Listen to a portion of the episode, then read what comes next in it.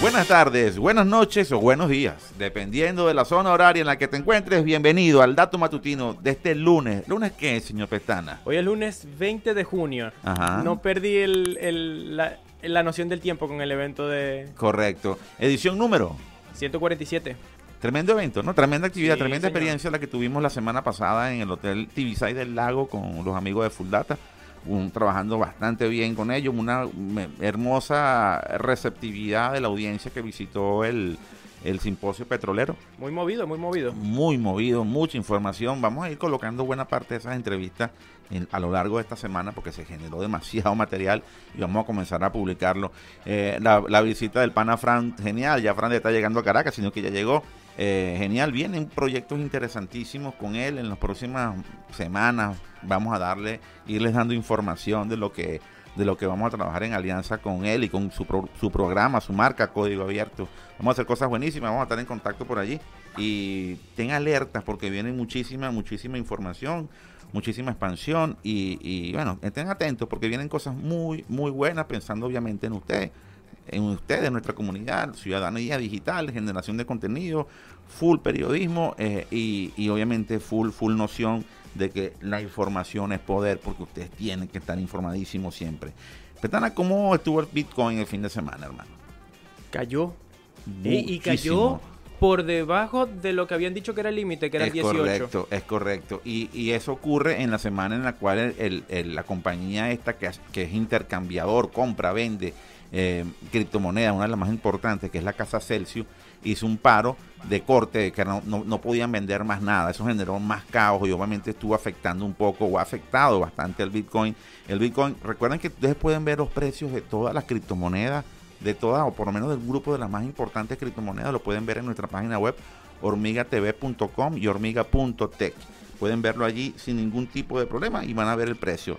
De hecho, ahorita el Bitcoin está, por ejemplo, en 20.472 dólares. Mm. Subió un 4.69%. El Ether está en 1.128.51 dólares con una subida de 7.90%. El Tether está en un dólar, está en su estándar y ahí baja, ¿no?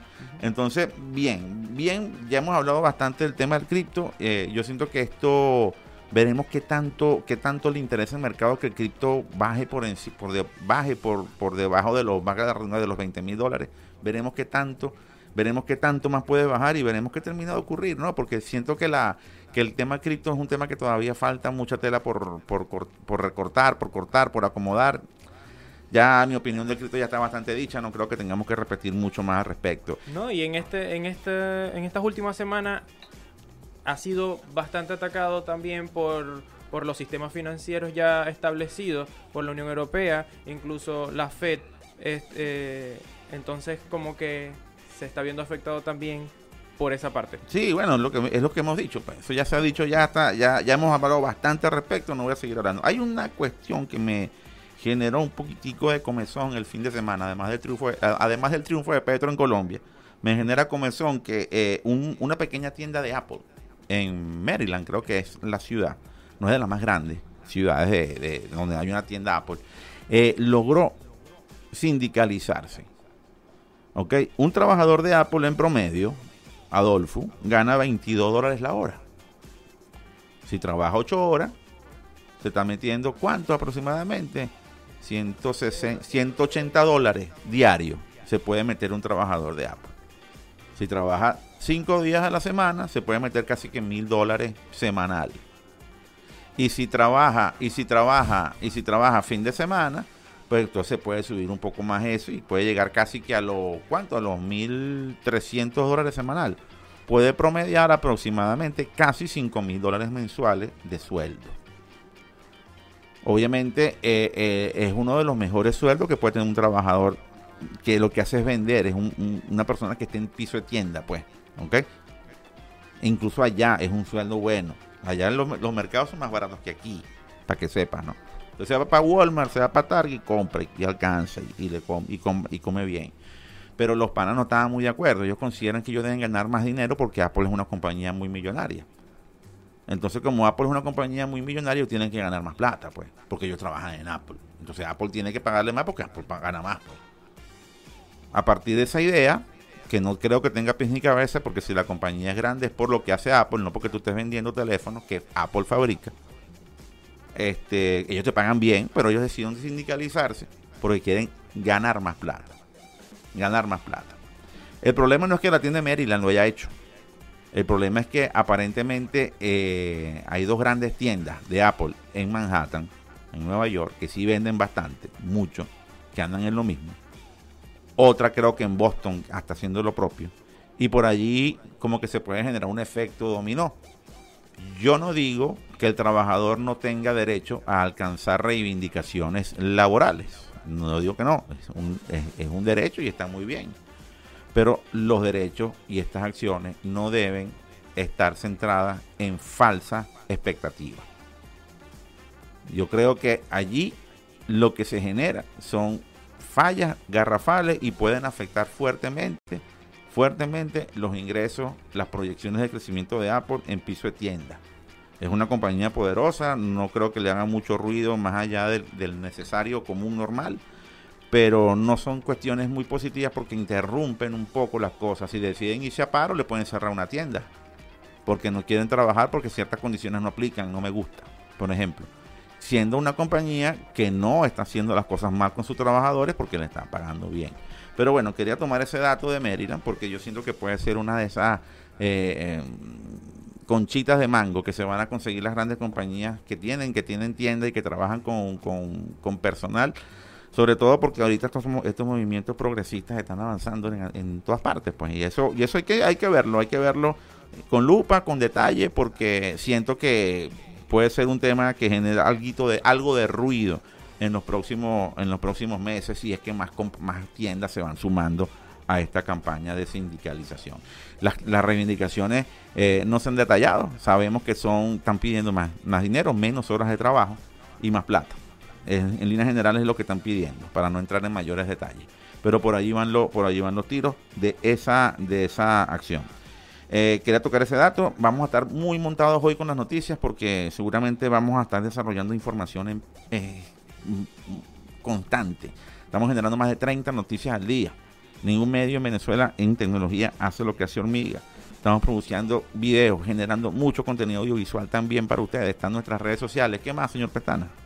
Bueno, también un, un dato, una última noticia que quería dar. Que Lightyear, la última película de Pixar, este, que es digamos un spin-off de Toy Story, eh, recaudó 51 millones de dólares en su estreno en Estados Unidos, tomando en cuenta que es la primera película de Pixar desde Onward en 2020 que se estrena en cines. No está mal, pero esperaban 85 millones de dólares para el estreno.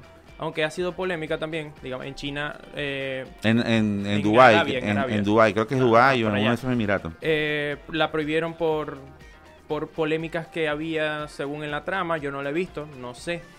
Este, pero las últimas películas de Pixar se habían de, hecho habían dicho que las películas de Pixar se iban a estrenar de ahora en adelante en Disney Plus. Eh, esto rompe esa racha de Soul, Luca y Turning yo, Yo lo que no entiendo es por qué meter imágenes de, de, igualdad de género. Cuando dicen igualdad de género es de homosexualidad. ¿Por qué meter homosexualidad en, en películas infantiles? Yo de verdad no entiendo eso. La Academia de los Oscars exige ser eh, igual, eh, pero es que no tiene nada que ver. para poder optar al premio pero es que no tiene nada que ver. que meter algo no entonces eso no eso no está bien porque no tiene o sea o sea tiene que ser película con homosexualidad para que sea para que te ganes un Oscar. Entonces quién quién, está, quién está metido allí quién está metido allí eso no está bien. No tiene sentido que hagas eso y menos en películas infantiles. Y creo que bueno en lo demás lo puedes meter si te da la gana pero en películas infantiles dame una explicación psicológica real de por qué tienes que hacer eso en las demás lo puedes hacer, eso es, eres libre. ya determinará la gente si le gusta ver ese tipo de películas o no. No se han hecho estudios, pero ha quedado claro que hay muchas producciones que están metiendo eh, imágenes con homosexualidad que no están siendo lo suficientemente taquilleras, no porque la audiencia sea homofóbica, no, sino que no tiene sentido a veces. O sea, eh, eh, no tiene sentido a, veces. lo mete muy forzado. Exacto. entonces, está forzado. Entonces metes cuestiones por meterlas sin necesidad. Y eso no pierde, pierde, pierde ecuanimidad, pierde sentido. Y en películas infantiles, yo lo descarto, porque en películas infantiles incluso colocar en exceso imágenes de sexualidad heterosexual es también abusivo, porque un niño no está en capacidad para entender esas cosas. Un niño está para entender que es un superhéroe, que va a luchar contra, la, contra los malos, que va a imperar la justicia, el valor, la valentía, todos esos elementos. Bueno, para más información sobre este tema pueden ver la entrevista que está en nuestro canal de Hormiga TV con la psicóloga hace dos semanas la publicamos. Pon el link, pon el link para que la gente la vea para, que, la gente lo vea. Es importante. esa entrevista que está bastante buena. Ojo, nosotros defendemos el derecho todo, de todo aquel a defenderse, a, sentir sus gustos, sus su privilegios, lo que le interese. Pero hay cosas que también defendemos. Y la, y la formación intelectual, cognitiva de un niño debe crecer en sana comunión con su edad. No hay que forzar las cosas menos por lo que tú comentas, porque una academia esté pidiendo eso a juro o porque tú quieres meterlo porque sí. El que esté haciendo eso está cometiendo un error y eso a la larga va a pagar consecuencias. Hay que ser inclusivo. No, pero es que la, inclusión es un término muy general que quieres meterme en inclusión. ¿Qué? Esas son cosas que se discutirían, pero que obviamente llegará el momento que se discutan. Bueno, no se olviden que información es poder. ¿Qué queremos nosotros, señor Pestana? Que ustedes tengan el poder, también que tengan buena información, por eso deben suscribirse y activar las notificaciones del canal de YouTube para que estén al día con toda la información tecnológica que tenemos para ustedes, también mucho contenido, entrevistas y demás material. También en las plataformas de audio SoundCloud, Spotify, Deezer, Google Podcast y demás tienen los contenidos con buena música, como con la que cerramos el dato del día de hoy, 147 una canción del año 2002. Hoy me provocó escuchar al colombiano Juanes. Dale. De el álbum Un Día Normal, se titula Mala Gente. Y con esto cerramos. La mala gente que quiere imponer esas cosas en, en, las películas de niños. Esa sí es mala gente. hasta mañana.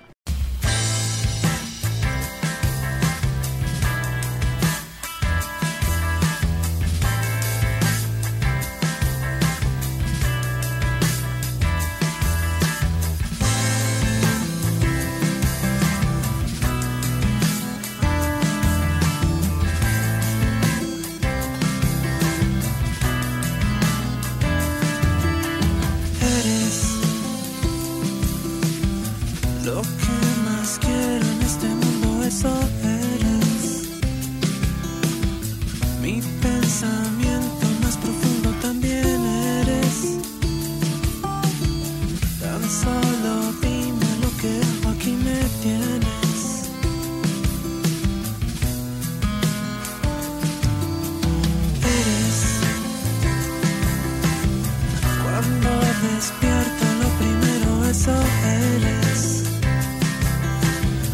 Lo que a mi vida le hace falta si no vienes. La única preciosa que en mi mente habita.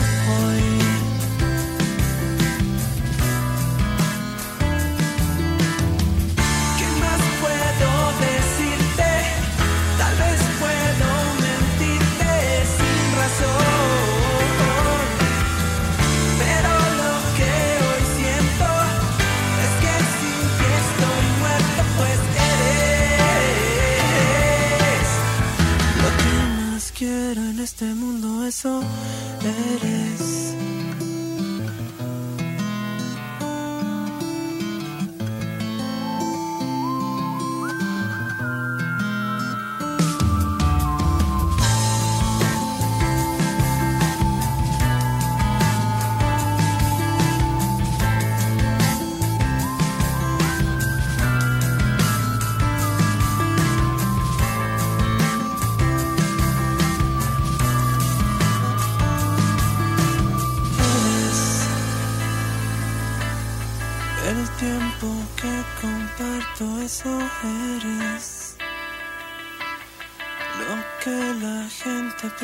Cuando se quiere. Mi salvación, mi esperanza y mi fe.